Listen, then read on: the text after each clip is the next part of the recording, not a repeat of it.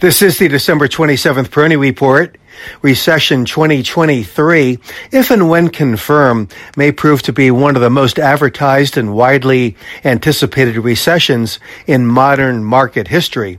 That is one of the reasons that I think that uh, twenty twenty-two has been a year of uh, really reflecting that anticipation so that when the actual data comes along confirming a recession, we could very well see the market at significantly higher levels, especially the Dow Jones Industrial Average, which seems to have probably the best uh, technical foothold of the major market indices as we uh, uh, go into the last trading days of twenty twenty-two. Last year around this time, and especially when we turn the calendar to the new year, it seemed like a switch was uh, flipped and the market really took on an entirely new form.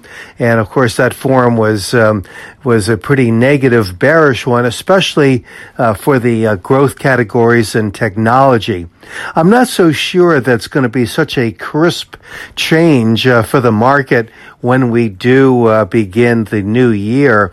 I think some of the um, underpinnings uh, for what we are going to be seen next year have already been in development, not just in recent days or weeks, but arguably uh, through much of the year. And as I've mentioned time and again, I think that the focus uh, has been and will continue to be on the more traditional areas of the market. This is not to say that uh, some of the areas like technology cannot participate to some degree, but I think that they will continue to struggle on a relative basis. So the um, areas I mentioned, aerospace, defense, agriculture, uh, consumer staples, energy, industrials, metals, materials, I would say, you know, some of the more in infrastructure related themes will probably uh, continue to show a uh, good relative behavior.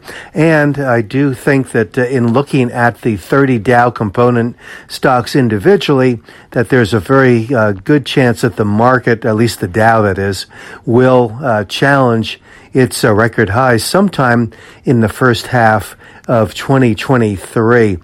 I know that around this time of year, we hear a lot of different uh, predictions, uh, expectations, and uh, it can be very confusing. And that's why I really rely on what we've been seeing through much of twenty twenty-two as a roadmap for what we're likely to see in the new year. Because uh, during this year, we have seen a, a change in leadership.